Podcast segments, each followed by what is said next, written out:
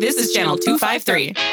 In this episode of Interchangeable White Ladies. Um, I'm thinking about different rubrics that we set up, or if you are looking to learn more about students, like are they sharing their stories? Are you exploiting their stories? Yeah, along those lines. And then also, mm-hmm. like, yeah, who makes up the selection committees? And how much, like, are they racist? Or how much do they know about, like, the current lay of the land and the student experience? Channel 253 is a member supported podcast network. I'm producer Doug Mackey, and I'm asking you to become a member and show your support. Go to channel253.com slash membership to join. Thank you. One, two, two. Interchangeable. White ladies!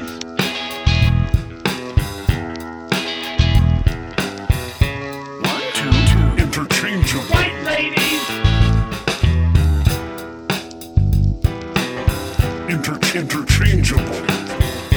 In- interchangeable. White ladies! Welcome to the Interchangeable White Ladies podcast. I'm Hope. I'm Megan.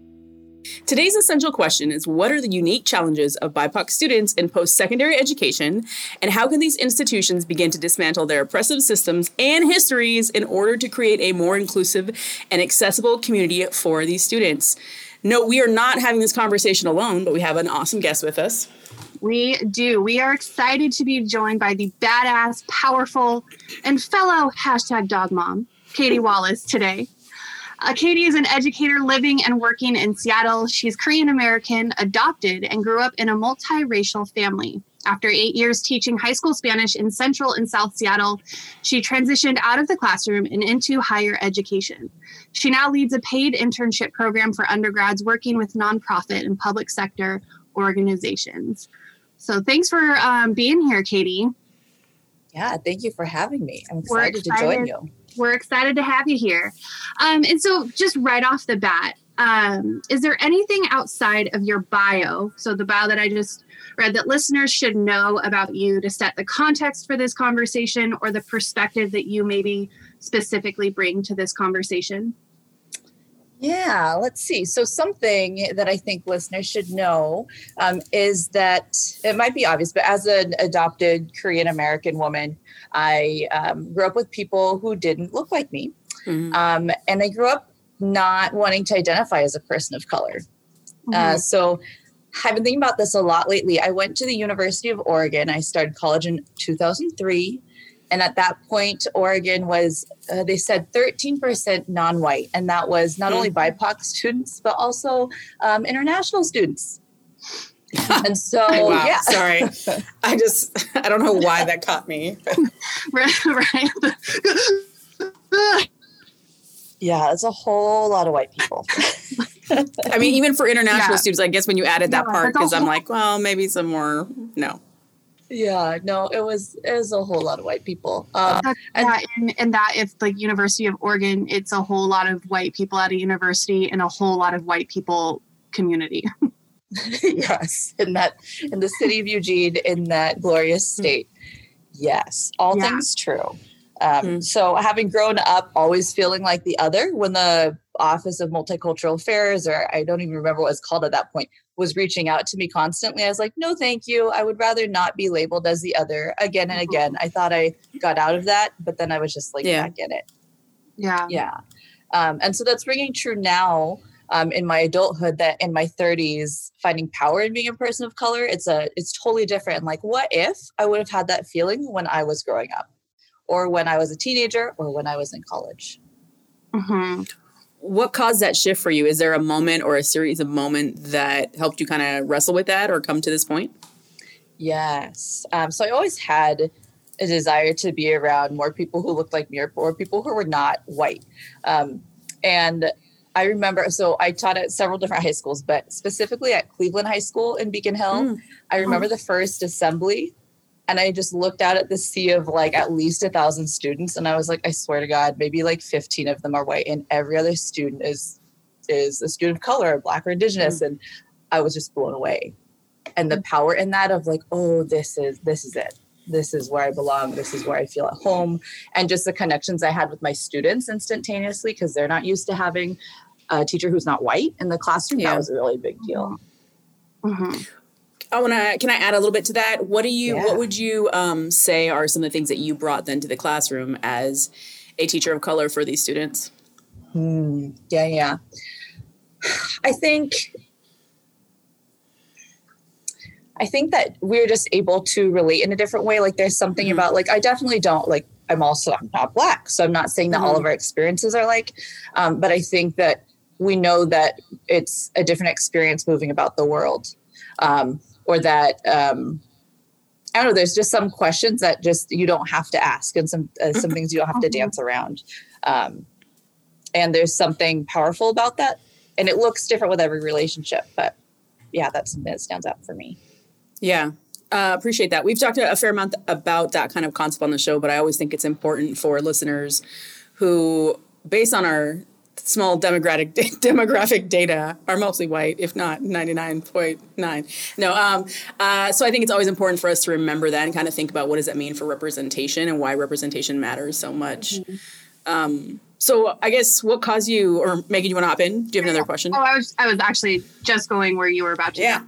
So so you're talking about how you were um, teaching in the high school, and you said it was for eight years you were there. What kind of caused you then to say I am ready to kind of transition Mhm. away from that and into the higher education space? Yeah, a couple things. So, um, one, I I love working with young adults, but I also knew I wasn't a lifer in the classroom. And um, the longer I was Hmm. there, I realized the parts I enjoyed the most were community circles and conversations um, about identity and power and things that were going on in the community or in the world.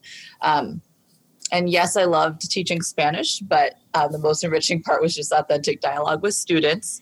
So that was one thing of thinking that, like, okay, I think my time in the classroom is done. There's other ways to work with young adults.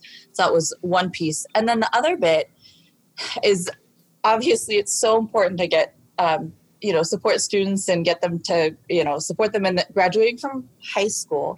But my concern was great once you get to college, like that's a that's huge. But then when you get there and the people on campus don't look like you and you don't feel supported Right. and you don't see your Mhm. community represented, like then what? So I was really worried about um, next steps and like, are we setting our students up to be successful? So then I started getting curious about the retention end. Yeah. Hmm. Right. And so talking, and I, I think that that's the perfect kind of segue into what we're hoping to spend like a bulk of this episode really talking about. Um, can you kind of share with the listeners a bit more about the work that you're doing right now in that space? Yeah, definitely. So I'm working with a community based internship program. Mm. And so it's about 32 undergraduate students from all majors, all different academic years who are working in public and nonprofit organizations. Um, and one of the things I love about it most is the fact that it's paid. Right. So a Mm. lot of people, a lot of students love to volunteer and work with nonprofits, but most students wouldn't get paid for that work. Um, so I think that's a really important piece. The other part is that we have weekly cohort meetings, and this is where we get to dig into these different topics around power and privilege and racism, anti-racism, allyship, etc. Um, and just that mix of students from all these different majors, all these different identities, getting to share space um, in a place that, like, yes, we're meeting on campus, but it's not an academic space in the sense they're not getting graded, they're not getting evaluated. And then the conversations are led by typically graduate students, again, who look like them and have similar experiences. hmm Yeah, your point about paid really reminds me of um, I don't know if either of you have read Sarah Kendzior's work. Um, View from Flyover Country was her first book, and then oh my gosh, I can't remember the one I just read. Her second book, which is amazing, but she goes hard about paid internships and and the fact that so many internships are unpaid and how that really sets up this like class divide and just like all the the crap around that and just this notion of like oh you're doing it for the good of whatever but you have to have so much privilege and money and access already to then go into those places to be able to afford an unpaid unpaid internship in New York or like wherever you know? And it's crazy. So my program um, that I graduated from at Western for undergraduate school, the last um, like two years, I had to. It was a requirement of my program to have internships. It was a nonprofit. right And so by the time I graduated, it was a requirement for us to have been in four placements. But I was also working and going to college and then also required to have these internships right. that were unpaid. And so it was just it the yeah, the privilege of not also having to work to make money, right? Like having the resources. Exactly. Um so I think it's a, like the paid internship part is I think a really powerful, unique um, part of what you're kind of doing.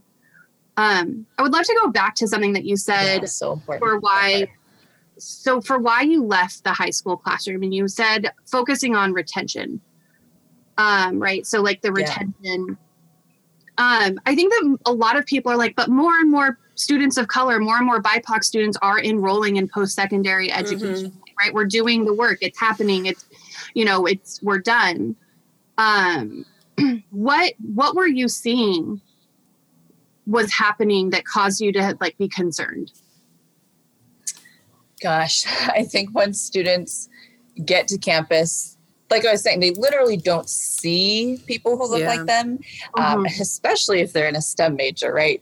That is yeah. often a place where um, you feel the lack of representation. But when you're walking around campus with a bunch of um, a bunch of white students or stu- like yeah. you just don't that sense of home isn't there and it's um, and often this campus i'm referring to is very large um, but a lot of the schools they're just way more than uh, a bigger student body than anything that a student has experienced before and then you head into this lecture hall of a few hundred people and it feels like everyone else just knows what to do right yeah uh-huh. and you and when you are like the when you're the minority in a room, it's really intimidating. And then the other piece is like, who's teaching these classes?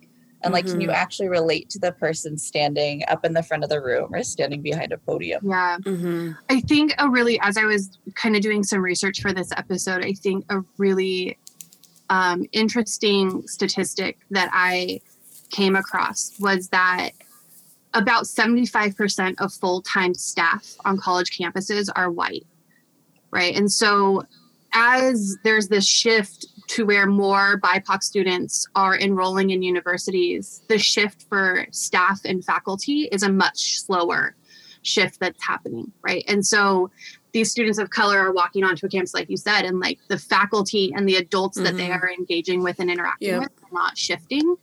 Um, and uh, like a powerful quote from it. The article I was reading said students were more likely to encounter people of color in service roles than in faculty or leadership positions. So even of the 25% of staff and faculty that are um, on universities, it's very rare for students to have that staff as le- in leadership positions, right? As yeah. um, as professors or departments or things like that. Yeah, I think that's right on. It's so unfortunate, but it's definitely true. Mm-hmm. Yeah. Yeah, really. What you're talking about reminds me, I was kind of flashing back to I did undergrad at Biola University in California, which for a variety of reasons is already extremely white.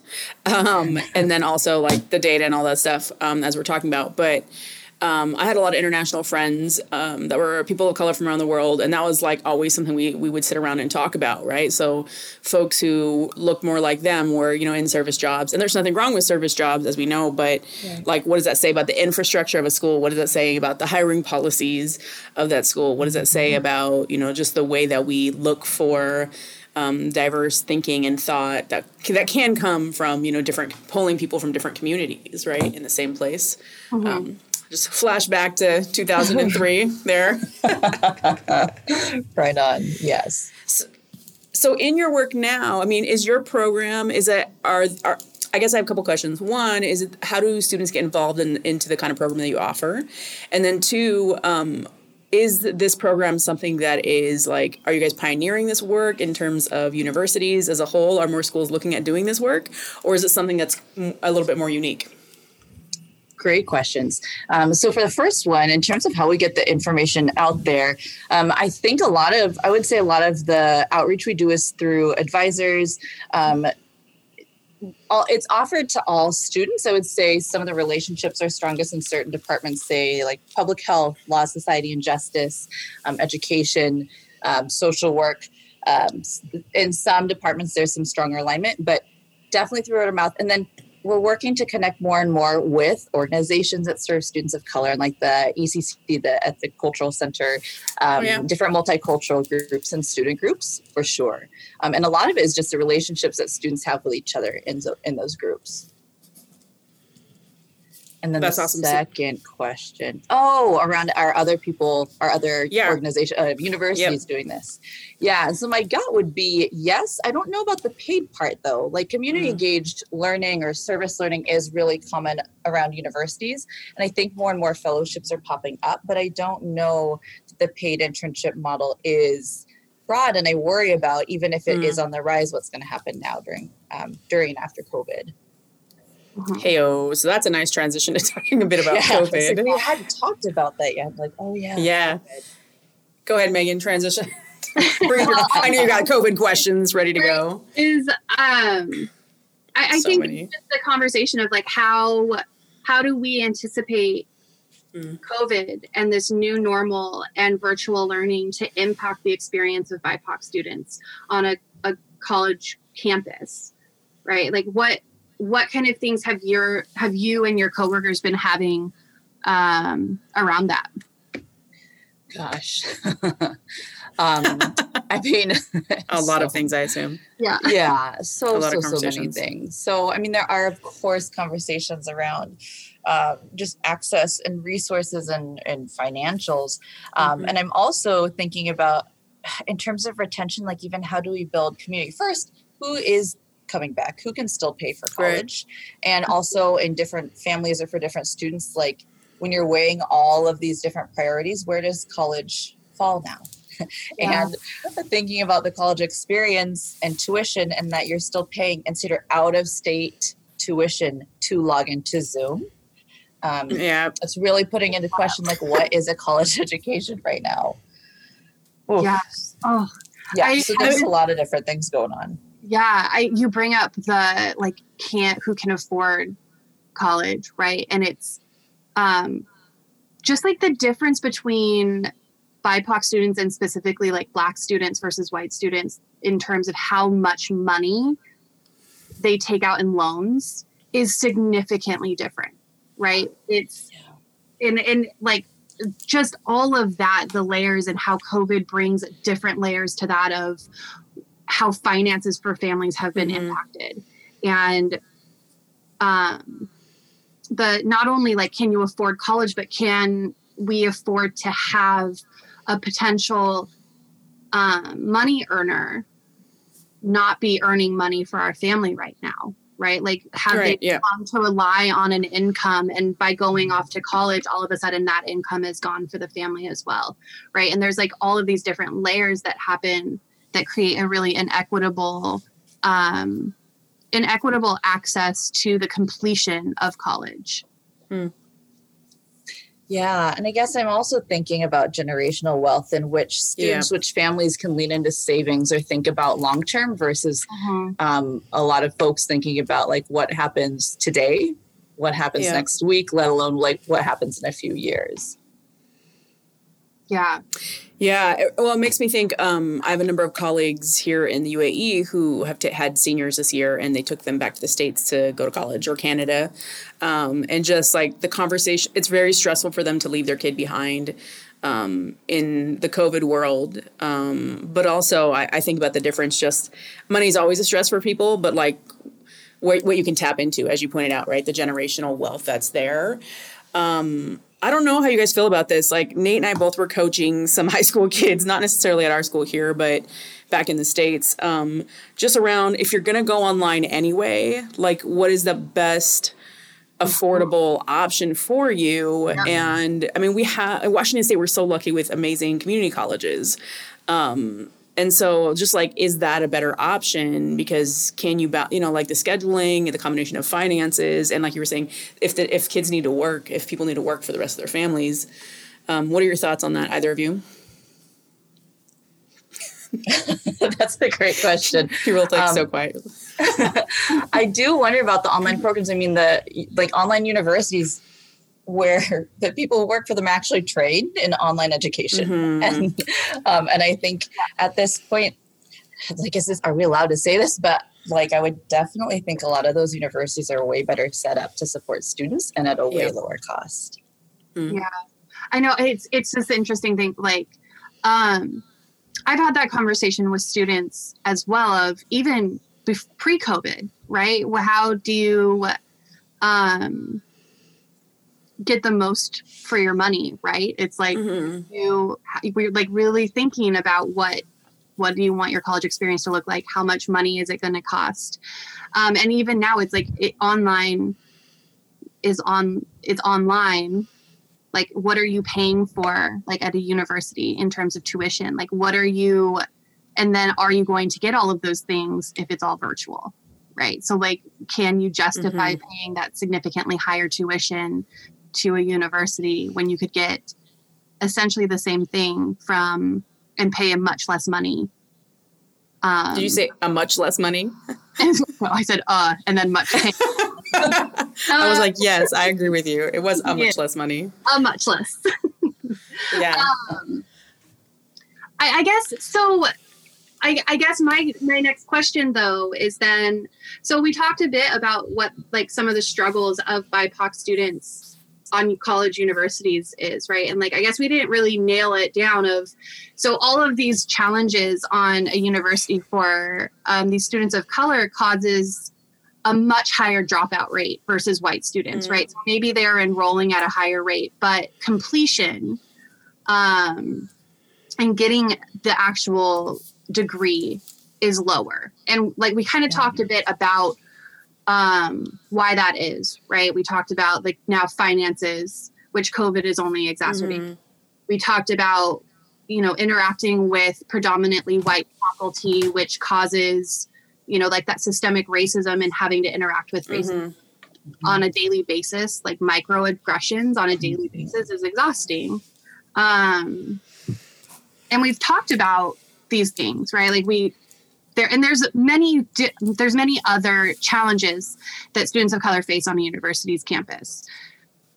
Um, so then, what is the responsibility of the universities? Like what can universities do to try and fix this? And i think we talked a bit about this with katie your your program and kind of what you're doing. Um but what what else is the responsibility of the universities to try and remedy this Hmm, I love this question. Um, it's great because I'm thinking about it constantly, and it's really hard. um, but there Yeah. are things that universities can do. So something I've been thinking about is just like who who are you centering?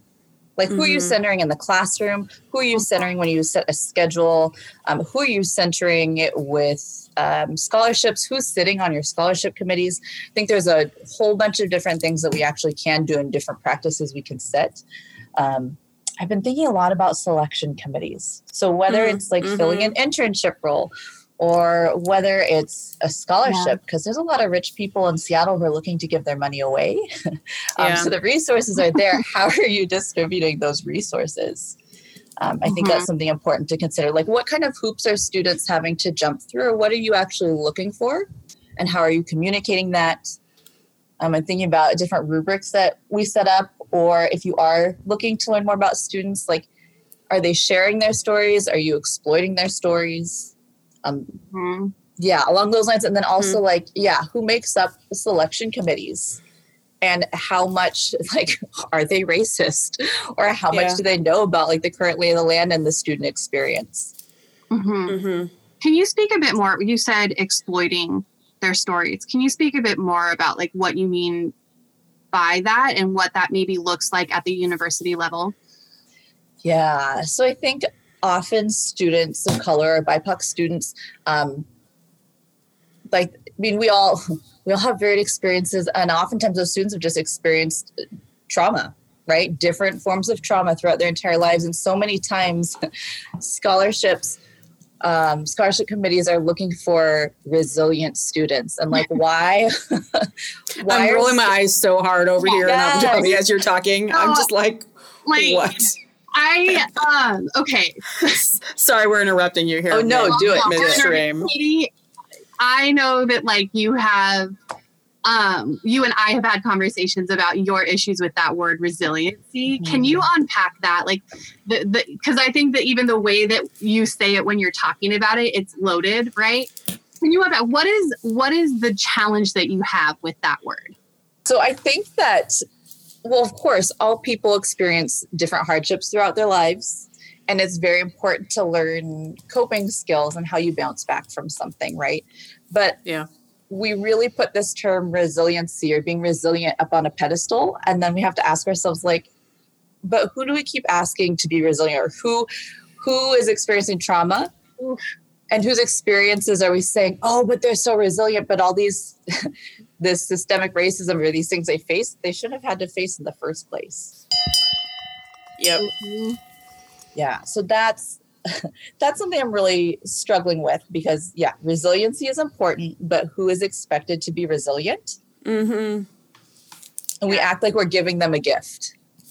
Um, and of I will resilience, say I apparently, of labeling. Yeah, of being, yes, we gave you these hardships.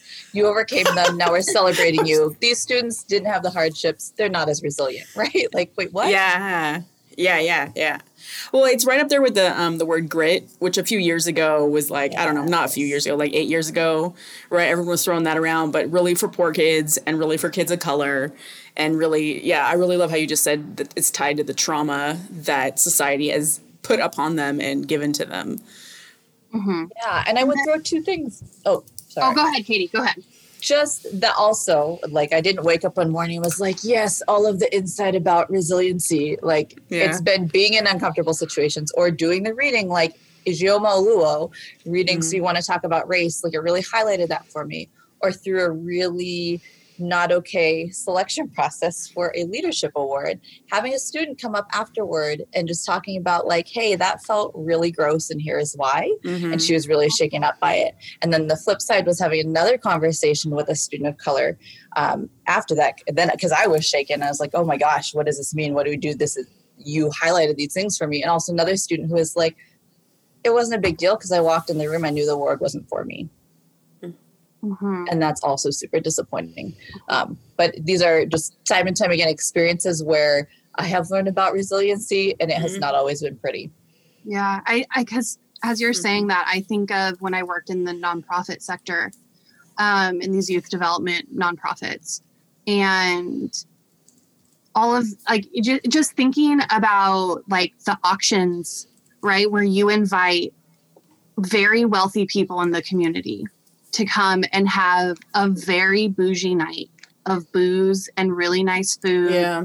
and all these nice things to auction off and these trips to tropical places. And then you bring up you know the the kids that use the services right? Like that come to your organization and they stand up there and they tell their story which are powerful stories. Yeah.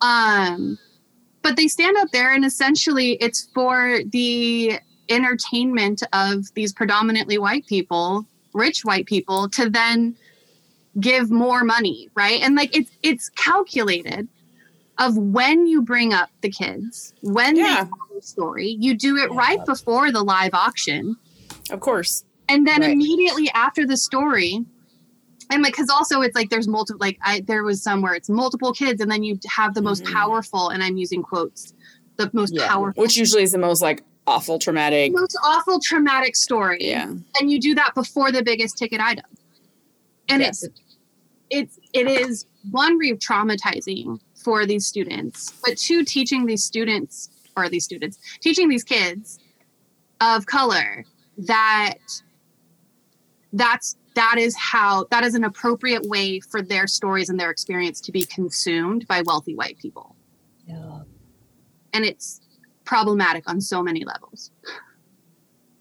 Yeah, and that makes me think of like how can we be how can all folks be more familiar with the day-to-day lives of a whole bunch of different students or what the lay of the land right. is for different schools without mm-hmm. saving it for this one time a year gala. Mm. Yep. Yeah. Well, because as you're talking, like, and I think about events we've been to or like pushed kids to, to end because of that or whatever, right? Like, I also feel the part of the problem is like that's the system we're in.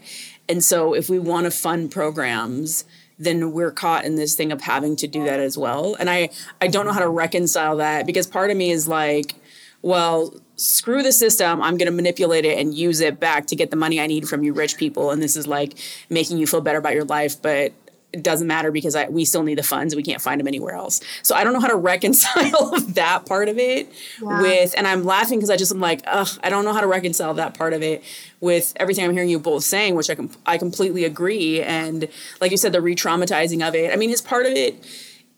I don't know. Is is part of it the power? Is part of it a student's choice? Right, like t- mm-hmm. to choose to tell their story in the way that they want to tell it for the purpose they want to. I don't know. I don't know how to fix not fix because I'm not trying to fix it, but I don't know how to what would change that, I guess, from from being exploitive.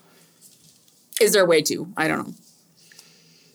Right. I've been thinking about that with student choice too. In this context, I, you know, I'm so glad you brought up this auction dinner, this gala example, because it's so real. And I've also been on the end of like, oh, wow, these stories, or like wanting to work with students on their public mm-hmm. speaking skills to be mm-hmm. able to tell the stories. Mm-hmm. And as much as it's then I'm like, oh, wrong, wrong, wrong. I do think of like, and there's all this money and all these rich people, and they just want to give it away. How do we get their money?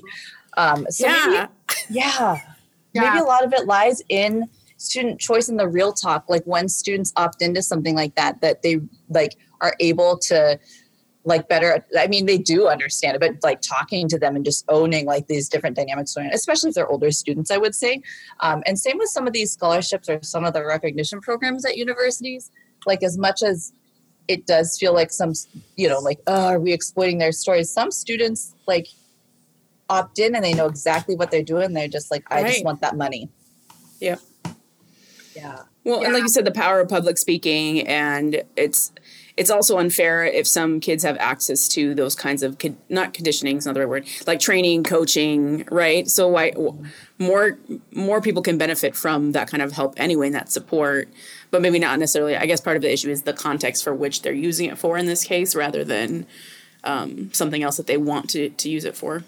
Yeah. I because i i think a lot about this right as a teacher in a high school classroom of I think part of my job is to teach um, is to teach my students how to play the game, right? Like right. they didn't make the yeah. rules. Yep.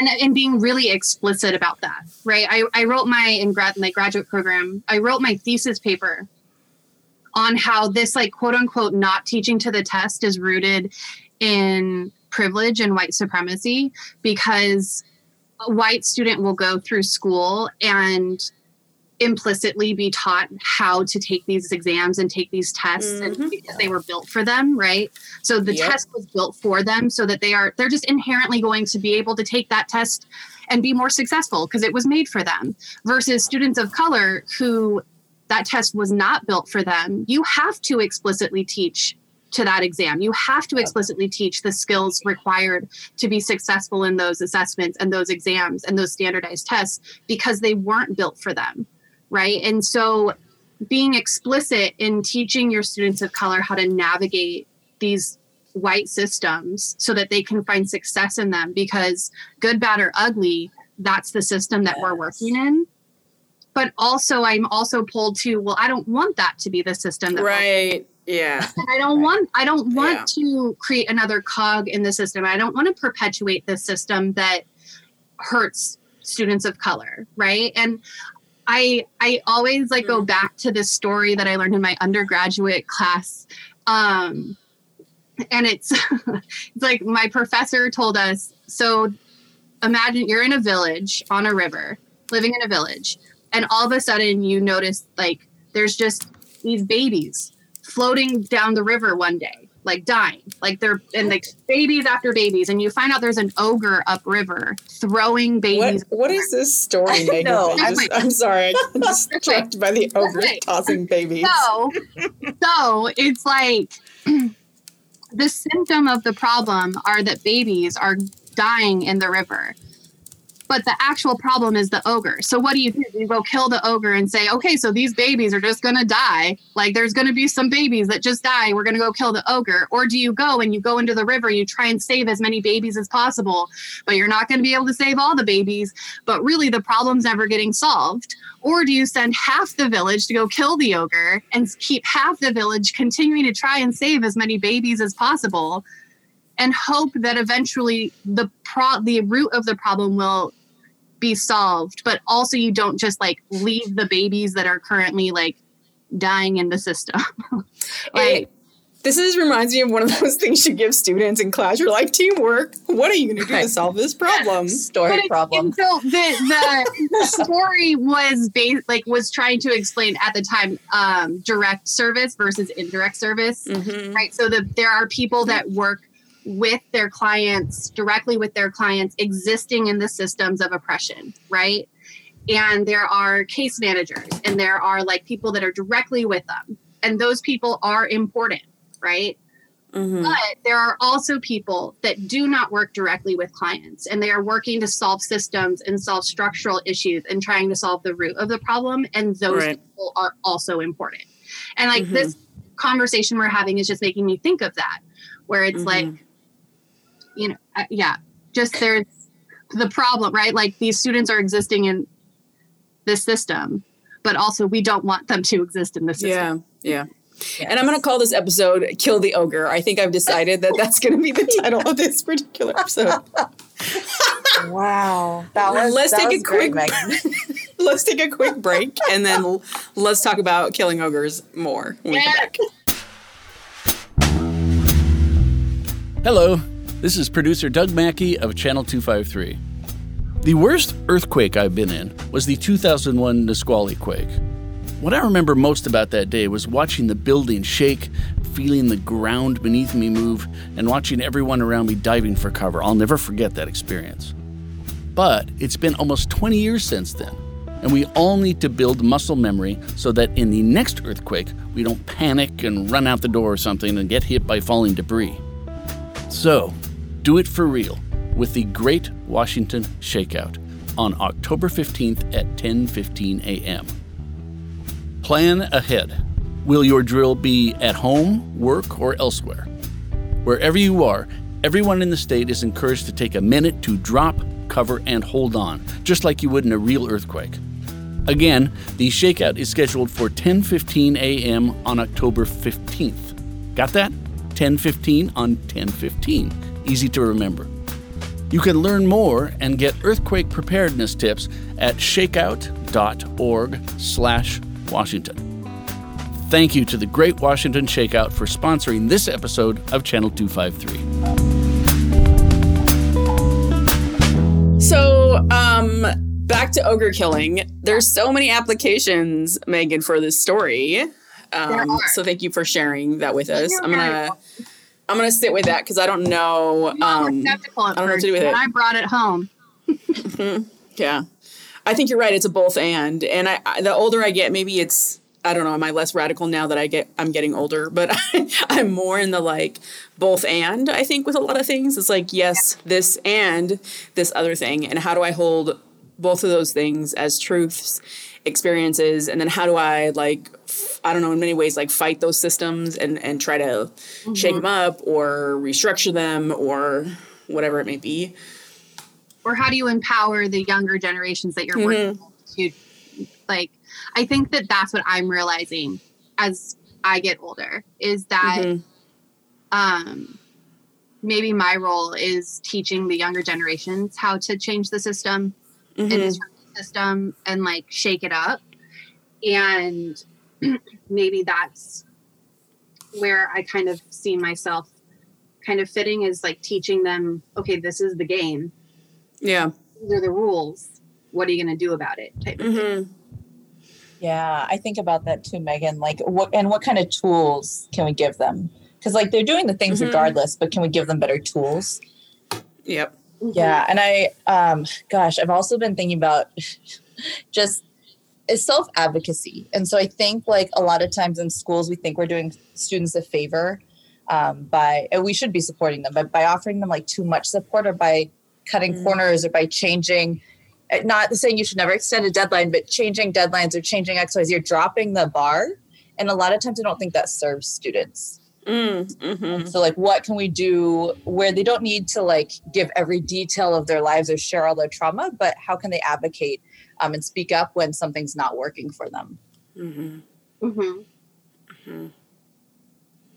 I um I think that autonomy and that advocacy is key, Mhm. right? And I think that that starts with and it we've talked about like you know universities responsibility um but now thinking about like middle school and high school what are their responsibility to prepare these students to go and do that once they leave and go to university right? Like how do you teach that? How do you um, encourage that in your students starting in high school? Hmm I want to go back to um, the the comment about resilience and kind of tie that in a little bit. Like it's funny that that got brought up today because um, we had a professional development session this week with our school, and we had a lady from I don't I don't know the West Coast somewhere, maybe California, who was talking about resilience and what does that mean during a time when a lot of people have experienced trauma because of COVID, and it's kind of in some regards has been an equalizer for folks. On the other hand, we obviously know that it's com- the impact is compounded with race and class and um, you know ge- geography where people are living and whatnot. Um, but it was interesting because I mean, as she kept talking, I kept thinking about you know students and like and in the context what we were in was teachers. So I was thinking around about like how teachers can identify those qualities and when they do and don't, right? And how we how we help um, how we help students, like you said, see these systems, unpack these systems, and then like fight these systems. But like, what is the role of resiliency in that, and not in like a trite, crappy way that we like. So that's part of this, right? But actually, like, no, this is real. And I think part of that is maybe mo- all long winded to say. I wonder if part of it is also teachers modeling it. Um, so Katie, I think at the beginning you said like who's resiliency for, right? and how many like I started to think about the word um, fragility and like how many white teachers um, are not resilient in this work and in these conversations. I don't know. That was like four different things I just threw out there, but my brain's kind of going in that direction. Yeah, I love all those things. So I'm sitting with those for a second, like pausing, taking pause Yeah. during this caffeine rush. I don't know. It was really interesting because I, I was wrestling with like I do love to talk about resilience, but then I think yeah, it's it often is put on people that have experienced trauma, and then what does that mean for the power dynamic of kids versus adults? Um, and I do appreciate the woman was specifically talking to adults like being resilient in the midst of like having to teach online and all of these adults who are panicking for a variety of reasons, you know, family life, their own personal things um, and now being put in, un, you know, teachers like to be in control, um, being put in places where we have no control. like an uncomfortable situation Yeah. yeah Hmm. i think i um i'm constantly trying like grappling with with teaching students about the like right teaching students about the system and the game and being as frank as possible with them without making them feel as though i am assuming things about their lives and their experience That's true too. That's a good point. Yeah.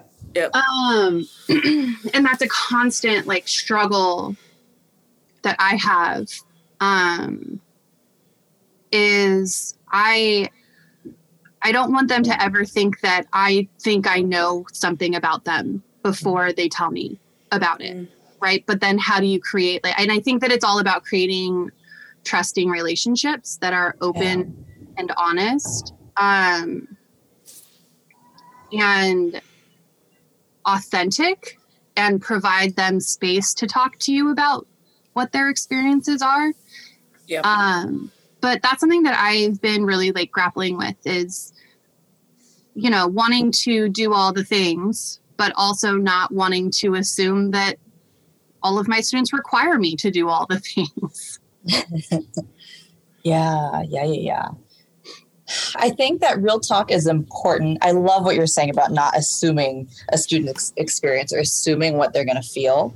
Mhm. Um, I wonder if some of it in, in those authentic relationships and in especially with high school students when talking about next steps, any sort of post-secondary plans, if college is what they're considering, like um, what do those conversations look like? What kind of questions are we asking? And like so that we're not just pushing college and assuming everyone wants to go to UW.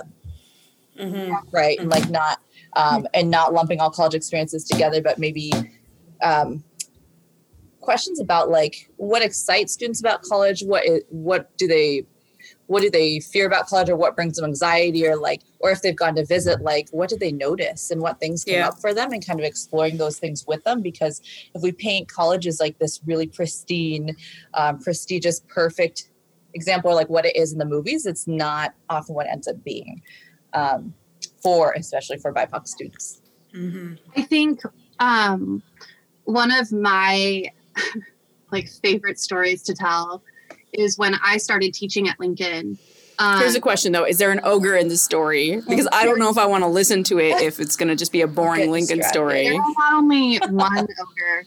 There are five. No, I'm just kidding. Oh, okay, good. Okay, yes. good. At. Lincoln, perfect, perfect. No I'm here with you. I'm five ready. Ogres in this story. no, but so when I like started teaching at Lincoln, I graduated from Western with my undergraduate, and when I would tell students about that, they're like, oh, Miss Holyoke, that college is white. Like, Western is really white. And I'm like, yeah, it is. like, it is. It is really, really white, right? And I think, mm, like, students see the world. And I think adults don't realize that. Like, yeah. students are aware of overtly white spaces. Yeah. And I think what is interesting is that um I so I am a like racially ambiguous woman. Like I am not nec- like I'm not fully white. I am a quarter Japanese and um, I think that my whole life people have like just not really been able to place me, but I didn't feel like a person of color or any of that until I went to Western, right? Until mm. I went to university. Um, because I went to um, a really diverse high school where I was a white girl at my high school, right? Like I wasn't necessarily seen as a person of color. And then I went to UW, or not UW, I went to Western and it was like, oh, like it was novel and like I was, yeah, people didn't know how to place me. Um, and it just, it's because it was an overtly white space right and i think that we as adults have to acknowledge that our students are keyed into that as well mm-hmm. right students kids know kids can feel it and so how do you begin to have those conversations and discussions with them about yeah. that fact and like the realities of the type of campus they're going to choose and what that experience might look like yes. and the challenges that they might face with that and being mm-hmm. honest and real with them about it. Right that reminds me of that um, Zora Neale Hurston quote. I'm, I'm often drawn back to that quote, but um, I feel most colored when I'm thrown against a sharp white background. Um, yes. Yes. It's just. Yeah. I like, oh, that. Yes. Like I, the summer after my freshman year in college, I unfortunately made the young, stupid decision to live in at a frat on UW. Oh. It was listen. It was real cheap. It was like three. Shame. Where's the shame bell? Where's that shame bell? Three hundred dollars for the entire summer and a hundred. Oh, that's pretty good though. Hundred and fifty dollars of that was like deposit. So hundred and fifty dollars for the entire summer. And I was as I someone who loves a good bargain, I do appreciate that. Not gonna lie. It. It, like I want everybody else, our listeners, to know it wasn't worth it. do it. I would have paid money to not do yeah. it. But I, if that that experience, like, was even um, it was an even wider, like you said, that wider backdrop. And it was the first time in my life that I experienced overt racism. Hmm. And it was this wild it's a wild experience because a lot of the racism that I experienced that they thought was me wasn't me. Like it wasn't even my race or ethnicity. Yeah. Right? Like that they were projecting onto me. But it still was like this really bizarre I felt like I was in the upside down. Like it was mm-hmm. just this bizarro experience that, and it was like once again at a university, and so I can't even imagine. I can't. I cannot even imagine um, what the day in and day out experience of BIPOC students on these universities is like. That that universities can put all of these programs into place that help, but like how do you shift the community and the culture on your campus right like how does that how does that happen and i like that's a like i mean maybe a rhetorical question but like i've thought a lot about that as well Is like Mm-hmm. it's it's so much bigger than i think people realize on a college campus Mm-hmm. Yeah, Megan, that makes me think of in my FIG when I was in my first year of college and I was like the only non white person. And I was like, wait, I'm supposed to speak on behalf of all things Asian? like, yes, I'm Korean. I've grown up steeped in whiteness. You don't want me to speak up for all Asians. What is this? i'm not it I'm not it. But I think that goes back to some of the original questions around not only what is it like, but what is the harm or the damage in not Mhm. having a more Yeah. diverse student population and those expectations that are put on students to represent all things Black, all things Latinx. Like what? Mm-hmm. yeah and having staff and faculty that are aware right like what we talked about at the like beginning of the episode is like how aware is the faculty how well trained is the faculty to not require the one student of color in their class to speak speak on behalf of all bipoc students Yes. Mm-hmm. yeah This is back to the ogre. So you need like half the people catching babies and half Yeah. killing the ogre, right? So like Yeah, yeah. that's what makes me think about on campus. Like we can't fire all these people because of tenure. We can't do. There's just a lot of stuff that's really tough to like. It's a long game of change, right? Um, but also, so you have to. I think that's where the, you have to have trainings. You have to have hard conversations. You have to. Um, I guess respond to civil unrest and force yourself to face these things um, that a lot of people weren't facing prior to the last six months, right? Um, apparently, we need a pandemic in some cases.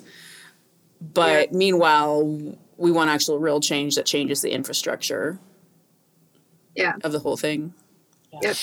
Katie, is there anything else um, we haven't touched on that you were thinking you want to throw out there in terms of this this conversation or any any of the things we talked about to leave listeners with?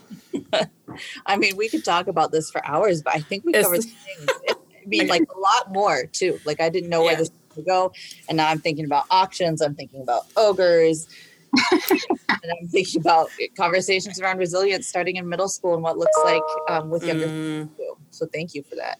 yeah, that's a good that's a good middle school. Okay, that's a whole yeah. We could talk forever. Yeah. Um, well, we have two final segments. We'll just hit them real fast. One is called Champagne and Real Pain.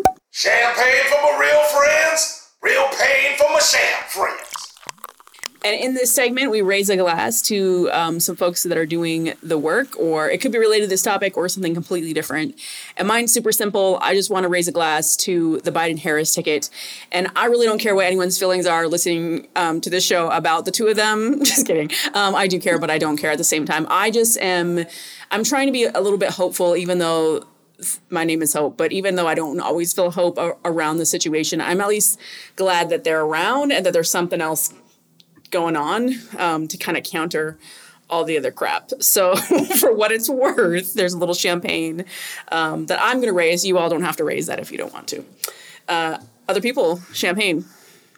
Um, so I am so my champagne raised in a glass is along the same lines as you, but honestly, the um the lifelong Republicans that came out and spoke at the Democratic National Convention in support of the Biden Harris ticket. Um, I want to raise a glass to to them and to the Republicans that are coming forward and supporting the Biden Harris ticket. I think that that's what we need right now. I think that we need people across the aisle to be honest about the the the danger of the Trump administration and be able to swallow like the pride and ego and just kind of be honest about it right and and not have party loyalty in this moment um So Shout out Lincoln Project. Shout out the Yes. Lincoln Project. Yes. Oh my gosh. and all the never Trumpers out follow there in that these streets. account. It's wild. it's like I think one of the recent like tweets from them was, um, "We'll go low so you don't have to." it's so good. Ah. Ah, Katie, do you have a champagne at all? Anybody you want to figuratively raise a glass to? Yes, I want to raise a glass to orientation leaders on Mm. college campuses. Mhm. You know, every student at every academic year is having their own trip with COVID, but I'm really thinking about college students who are not only facing uncertainty and navigating their own feelings, but supporting first year college students and still showing up with excitement and positivity around their college Yeah. experience. I think that's huge. Yeah. That's good. That's good. All right, real pain, real pain going out to who? Um, so I spent some time um, in a more rural area over the weekend, Oh no. and and the lack of care for. Um, I mean, really, many of the things that I deeply care about, but really, like the face masks and um, just not believing science and not and not listening to science and the difficult position that puts business um, owners in in those areas and not fully understanding the difficult position that business owners are then in when you refuse to follow the law right? And blaming business owners when it's not the business owners y'all. It is the law that they have to follow in order to keep their business license. Yes. Hundo P, as the kids say. Um, I will build off of that. And I just think this is the time, you know, since is a time of year where schools are opening and then closing and then reopening and then setting out dates to open again and whatever. Um, all the people that are just kind of ignoring, not kind of, like straight up, like they don't know how to, since they can't fix it or prepare schools effectively, they're just like, we're going to do this disastrous thing and pretend science and health doesn't matter and everyone's just going to go free for all or whatever. Um, so shame on those people who um, maybe ignored some of the concerns along the way to make plans that would have been safe for kids and teachers all the way K 12 universities all across the country. Yeah. Gosh, there's a lot of Katie, any, a lot of real Any- going on right now. um, golly. I'm I know just- it's kind of a painful segment actually, but yeah, I'm like, I feel like we should have done champagne afterward, but no, for I'd say for real pain, I think just again in the name of COVID and you know, rituals and traditions that are happening aren't happening, but the ones that are happening online. So I realized after this weekend, I have um, watched both a live stream of a funeral and a live stream of a wedding. Those are two Oh. very different experiences and like just rituals that have been flipped and that we are living on a screen and it that's it's life and it's painful but it's happening and we're making do with what we got mm-hmm. Yeah. yeah, that's good. All right, uh, Megan, final segment. oh do your fudging homework Interchangeable. White ladies. Perfect. yeah Um, so, what homework do y'all have for our listeners? great so um, i have a student who i taught when she was in high school and then i ran into her again at the university so you know she started high school um, when trump was elected she graduated during a global pandemic and Hmm. on the side, you know, she just started a podcast with some friends and it called it Disturbing Your Peace. So I'd highly recommend this podcast. And one of the episodes, which I'm actually not finished with yet because I just found it, is around being a first gen student. And Cool. so talking about the experience um, at a, a predominantly white institution, PWI. I think that would be great homework. Perfect. Awesome. I too have a podcast actually that I'm going to recommend. Um, I just finished binging a podcast called Chasing Justice. Um, and it's by two women of color who are non-black, um, and so it's, and it is a Christian-leaning podcast. So I will put that out there for people who aren't interested in that stuff. But if you are, I highly recommend Chasing Justice. Really talk about the intersectional things um, with class and race and gender, and it's really interesting hearing them talk about it. Um, and then also one of the primary podcasters, um, Kathy Khang, uh, a, has a book called "Raise Your Voice: Why We Stay Silent and How to Speak Up," and it's really really good as well. I've been reading that. Megan, got some more homework? uh what Got some more homework? Homework Oh, on okay. homework. You got I thought you said something about an ogre, and I was like, listen. I think that we are leaving this podcast looking for all of the ogres to kill. Probably. Uh, Probably. so mine is not a podcast. Mm-mm. Shaking it up a little bit. My homework is I want everybody to find where their ballot drop boxes are. Look it up. Hey. Um, Yep. I want everybody to go online, and if you can request your ballot early, please go do that. And then um, please go drop off your ballot in a drop box. Um, and then while you're at it, you know, just go ahead and go buy um, a book of stamps. Um, and educate yourself on what's going on with the post office. Uh, the News Tribune came out yesterday with a story that said that 40% of the letter sorting machines in Pierce County have been dismantled and taken apart. Um, 40% of the letter organizing machines. Um, and it's, there's, you know, there's images of mailboxes being removed all over the country, predominantly in Oregon and Portland right now. Um, you know, there's a lot of theories as to why Portland is being targeted Mhm. for these mailbox mailboxes being removed. But anyways, so just just educate yourself, vote early, drop it off in a drop box, and then go and um, buy stamps. There we go. Lots of homework there for for listeners. Uh, Katie, thanks again for coming on the show. We really appreciate you taking your time and energy out of your day. You could be doing a billion other things. So um, thank you for that. Thanks for having me. You're appreciated. Bye. Bye. Channel 253 is a member supported podcast network. I'm producer Doug Mackey, and I'm asking you to become a member and show your support. Go to channel253.com slash membership to join. Thank you. Do you save the da- drowning babies or do you go kill the No, ogre? the Democrats stay downriver so they can eat the babies. Hey, put that at the end of the episode for the bloopers right now. The Interchangeable White Ladies podcast is part of the Channel 253 network. Check out our other shows Nerd Farmer, Citizen Tacoma, Crossing Division, Flounders B Team, We Art Tacoma, and What Say You? This is Channel 253.